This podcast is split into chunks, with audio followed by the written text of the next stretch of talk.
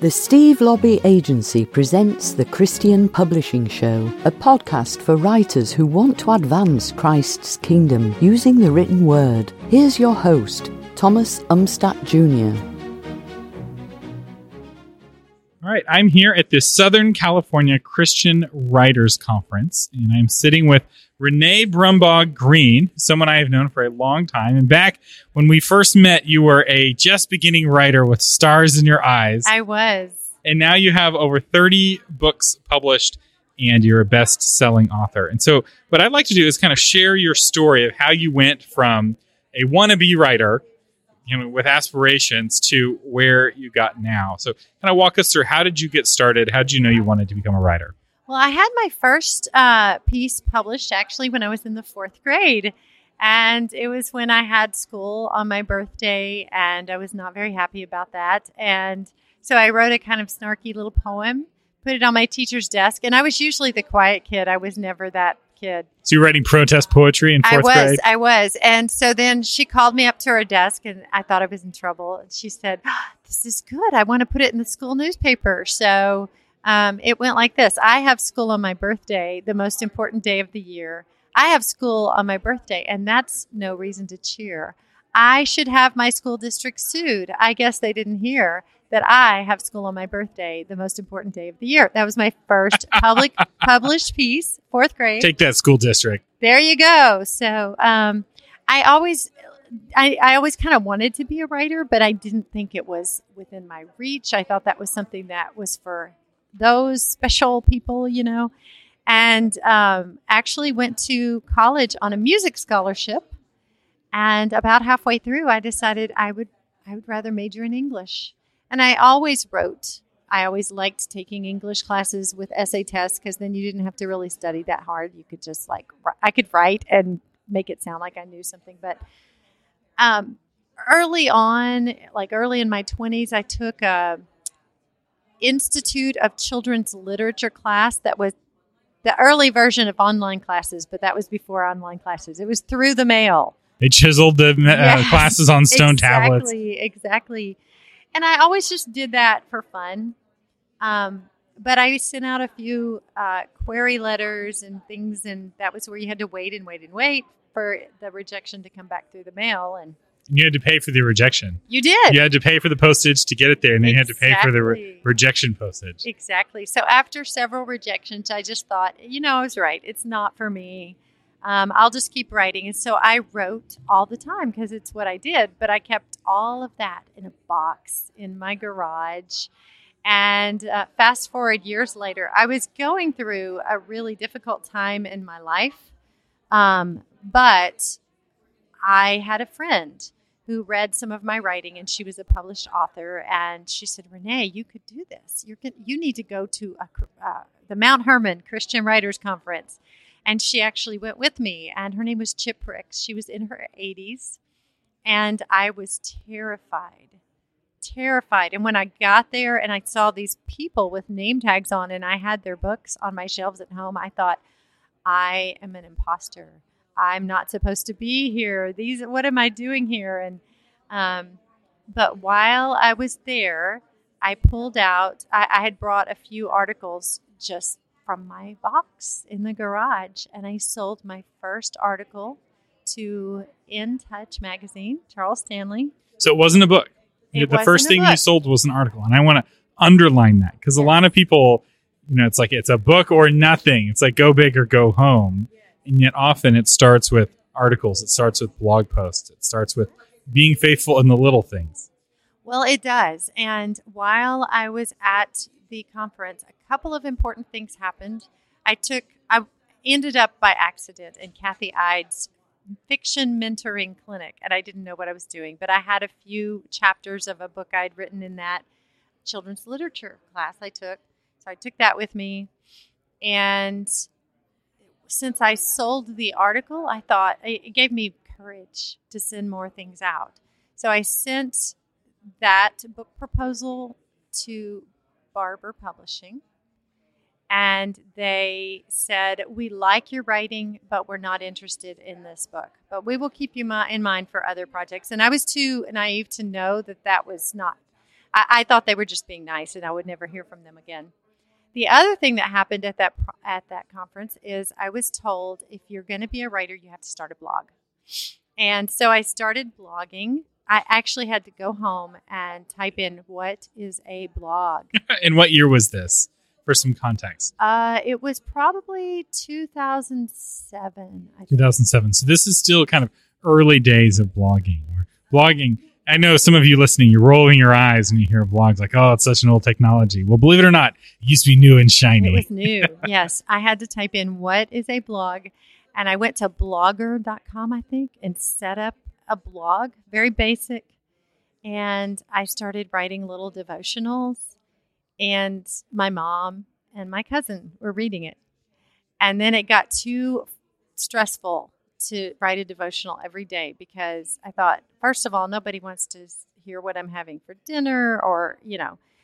So I decided to make it easy on myself and just go to my favorite book of the Bible, uh, James, and start at chapter 1, verse 1. And I started blogging through. Now, the cool thing about blogging is it's a discipline. And even if you don't have a big audience, it gives you some reason to write every day. And that was very helpful. Um, and so then a few people, more people started reading it, and a few more. And then somebody And these are still your friends, though. This is still like single Yes, circle. and maybe friends of friends. so that's but a big deal. The first time you get a comment from someone you don't know in real it- life, it's like, "Whoa, I've arrived!" yeah, Yes, it's yes. rippled at least one ripple Yes, away from you. Yes.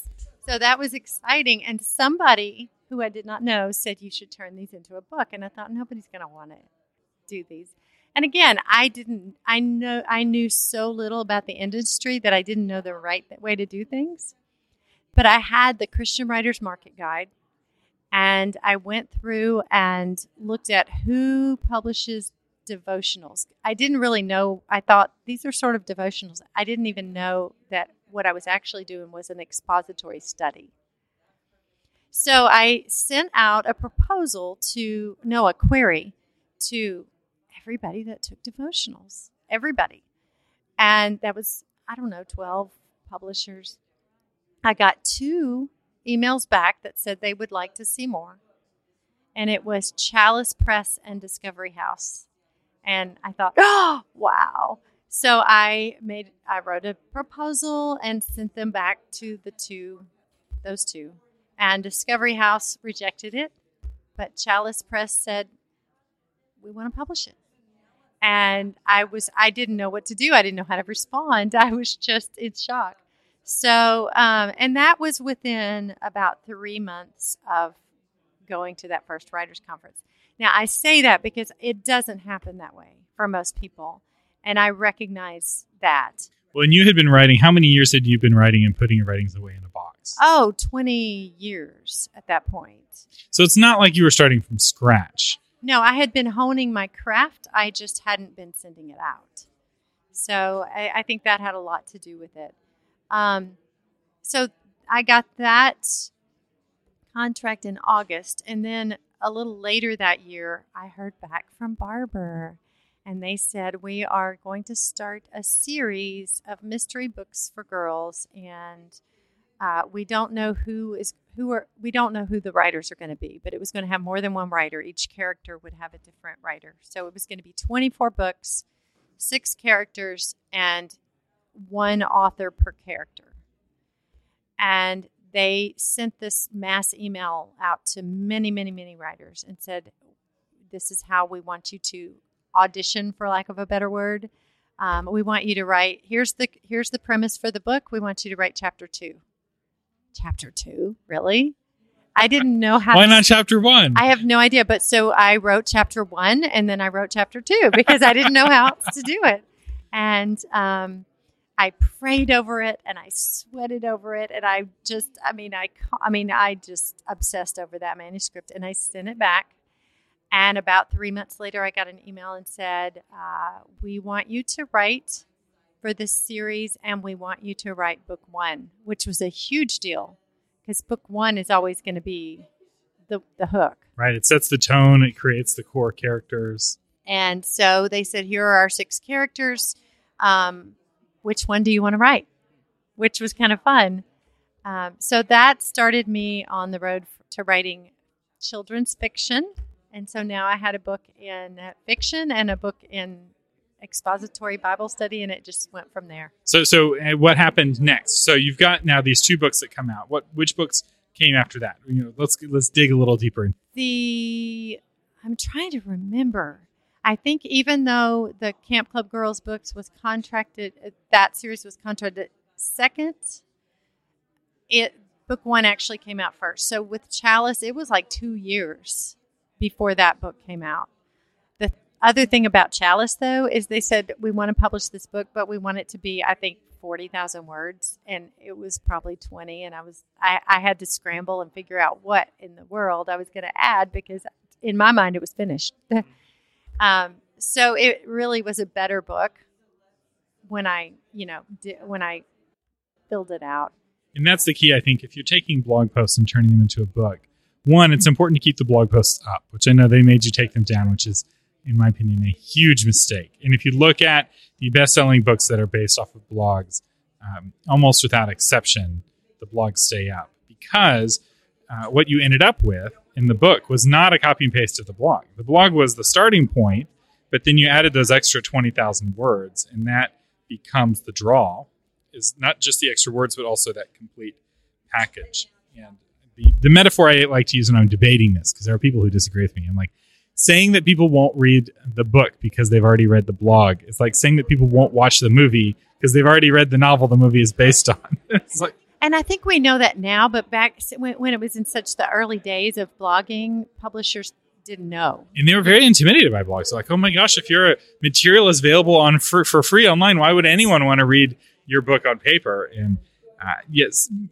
in some cases, I think publishers have, have caught up with the fact that you don't compete with blogs; they're your friends. They help you. It's just like um, record labels used to be very intimidated by radio. Like, why would anyone buy a record if they could listen on the radio for free? And then they realize, oh my goodness, radio is an amazing way to promote. Yeah, whoever's song's being played on the radio the most sells the most records. So it, it takes a while, but they eventually adopt that new technology and, and hijack it. So, so how did you be, uh, tell us about your first best-selling book? Which so was book number one the bestseller? You instantly were successful with that first book. I'm almost embarrassed to talk about this, honestly. So that Camp Club Girls series, um, it came out, I think, in like June, and I remember vividly. I was on I was on a mission trip with my kids, and I remember I was um, had my computer there, and somehow I had internet, and I was checking, and one of the other writers for the uh, Camp Club Girls series was Janice Thompson, who's here at this conference. And she and I were Facebook friends, and we had, you know, talked virtually at, while we were doing the the books, the Camp Club Girls books. And I had like all of these. I, I opened up my computer and I had things like congratulations or whatever on my Facebook page, and then I had this message from Janice uh, on Facebook message, and she said, congratulations. And I said, for what? And she said, your book is on the, uh, book one is on the ECPA bestseller list. I said, oh, that's nice. and she said, do you know what a big deal that is? And I said, well, I know. And she said, people work for years to get on that list. And, and so I feel a little guilty and like I didn't you know, what did I do? But it was all God. And as I, I want to go back and say, I was going through a very difficult time in my life at the time. So even though my story doesn't happen that way for most people, um, I feel like in my case, God was sort of giving me something to sort of let me know that I, I mattered, that I was, you know, lifting me up out of a really hard place in my life. Can you tell us a little bit about that hard place? You want to share anything about that? I can. I will share just um, kind of skim over the top. So I was a pastor's wife for 22 years, um, and I was Renae Brumbaugh, and I'm no longer a pastor's wife, and now I'm Renae Brumbaugh Green. So um, I'll let everybody fill in the blanks, but I, I mean, I can talk more about that. I have actually a um, a booklet on Kindle that you can buy uh, that talks about a little bit about not about my personal journey, but about what God taught me through my personal journey. It's called God is Divorced. Because it, it uh, a lot of people have this view that writers, once they become successful, once they have a best selling book, that they're able to just focus on writing and like all of the distractions of life go away. And the reality is that your life is still happening. Right? Parents are still getting sick, kids are still having issues. You have uh, issues with your spouse potentially, and it's it. You persisted in writing Yes. through that time, so you have these first couple of books, and then you kept writing after that, even with all of the chaos. What was what was that like? Kind of writing in that dark place. It was an outlet. It was a place where I could just sort of go and I don't know. It, it was it was just a it was sort of therapy for me. Even though I wasn't always writing about what I was going through, it was a place where I could hyper focus on something that I enjoyed doing.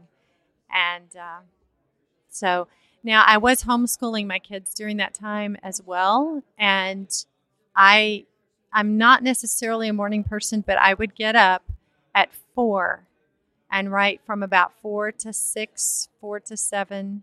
If I was really into it, I would let the kids sleep and I would keep writing. but that's where I got. That's when I wrote was when they were still asleep. And that's a key discipline. You know, a lot of people are like, I don't know when I have time to sleep, and that is always a time when you're free from four to six. right? Yes. But that meant going to bed earlier, right? It meant less watching less TV. Uh, And that's the kind of the other thing people don't really talk about. But you make sacrifices the night before. Like, what time would you be going to bed to get up at four? Well, I would go to bed. I would put the kids to bed probably about nine, nine thirty, and then I would go to bed um, when they did, and um, get up. But then I would take naps too. so that yeah, helped. yeah. So then you went on to start your own publishing house. I did. That's fast forward a Yes. long time. So, so you've been you're writing books. You, you write a dozen books. You're, you're writing what two, or three books a year. kind For a during this while. time? Yeah. So, so waking up at four o'clock leads to results, and those results are you end up writing a lot of books. yes. And so, uh, tell us about uh, why did you start a publishing house? Well, this is after I was divorced and I was remarried, and um, we got to a point where I think I was had had published a book, and I was expecting a check, and that was going to be our Christmas money. Now, if you've been in this business long, you know it's like even if you're successful, it doesn't necessarily mean you're making bukus of money. You're not making a lot. So this was just going to be our Christmas money, and the check didn't come and it didn't come and it was like January, February, and I didn't want to. You don't want to make the publisher mad and be pushy, so I kind of sent some gentle emails. Did you send this? You know, it might have gotten lost, and um, I finally um, heard word back that there was um, one of the major Christian stores chains um, had gone through bankruptcy or was going through bankruptcy, and they took all of their stuff on consignment. And if they don't pay the publisher, the publisher can't pay the author.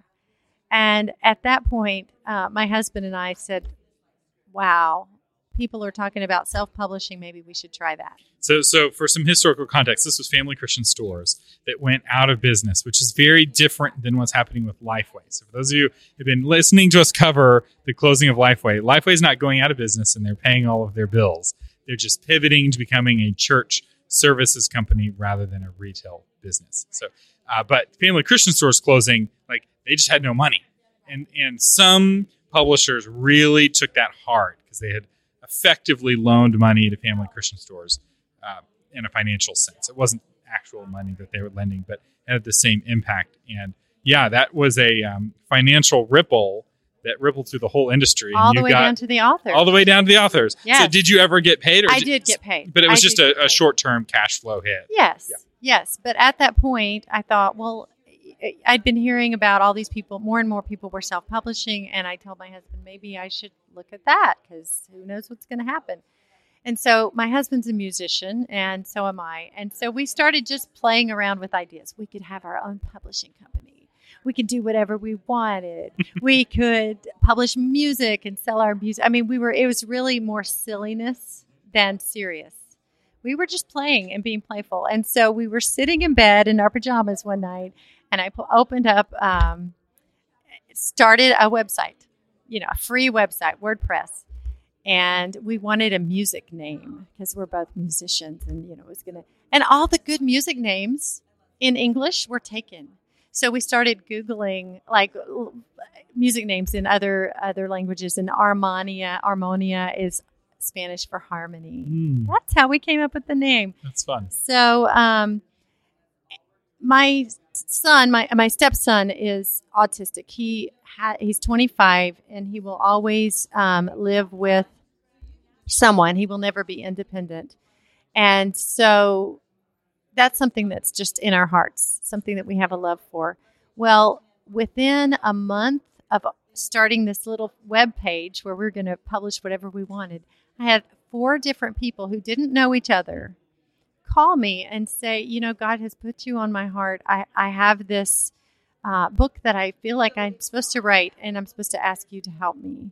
Four people, and every one of them ha- was a parent of a child with special needs, and we already had that, you know, in our hearts. So we, af- one, I thought, sure, I'll help you, and then another, oh, that's an interesting coincidence, and then after four, my husband and I said, maybe God's trying to tell us that this is what we're supposed to do. And it's just been a delightful journey. So That's awesome. And where can people find out more about Armonia Publishing? you can go to armoniapublishing.com. You can go to Amazon and just type in Armonia Publishing, and our books will come up on Amazon.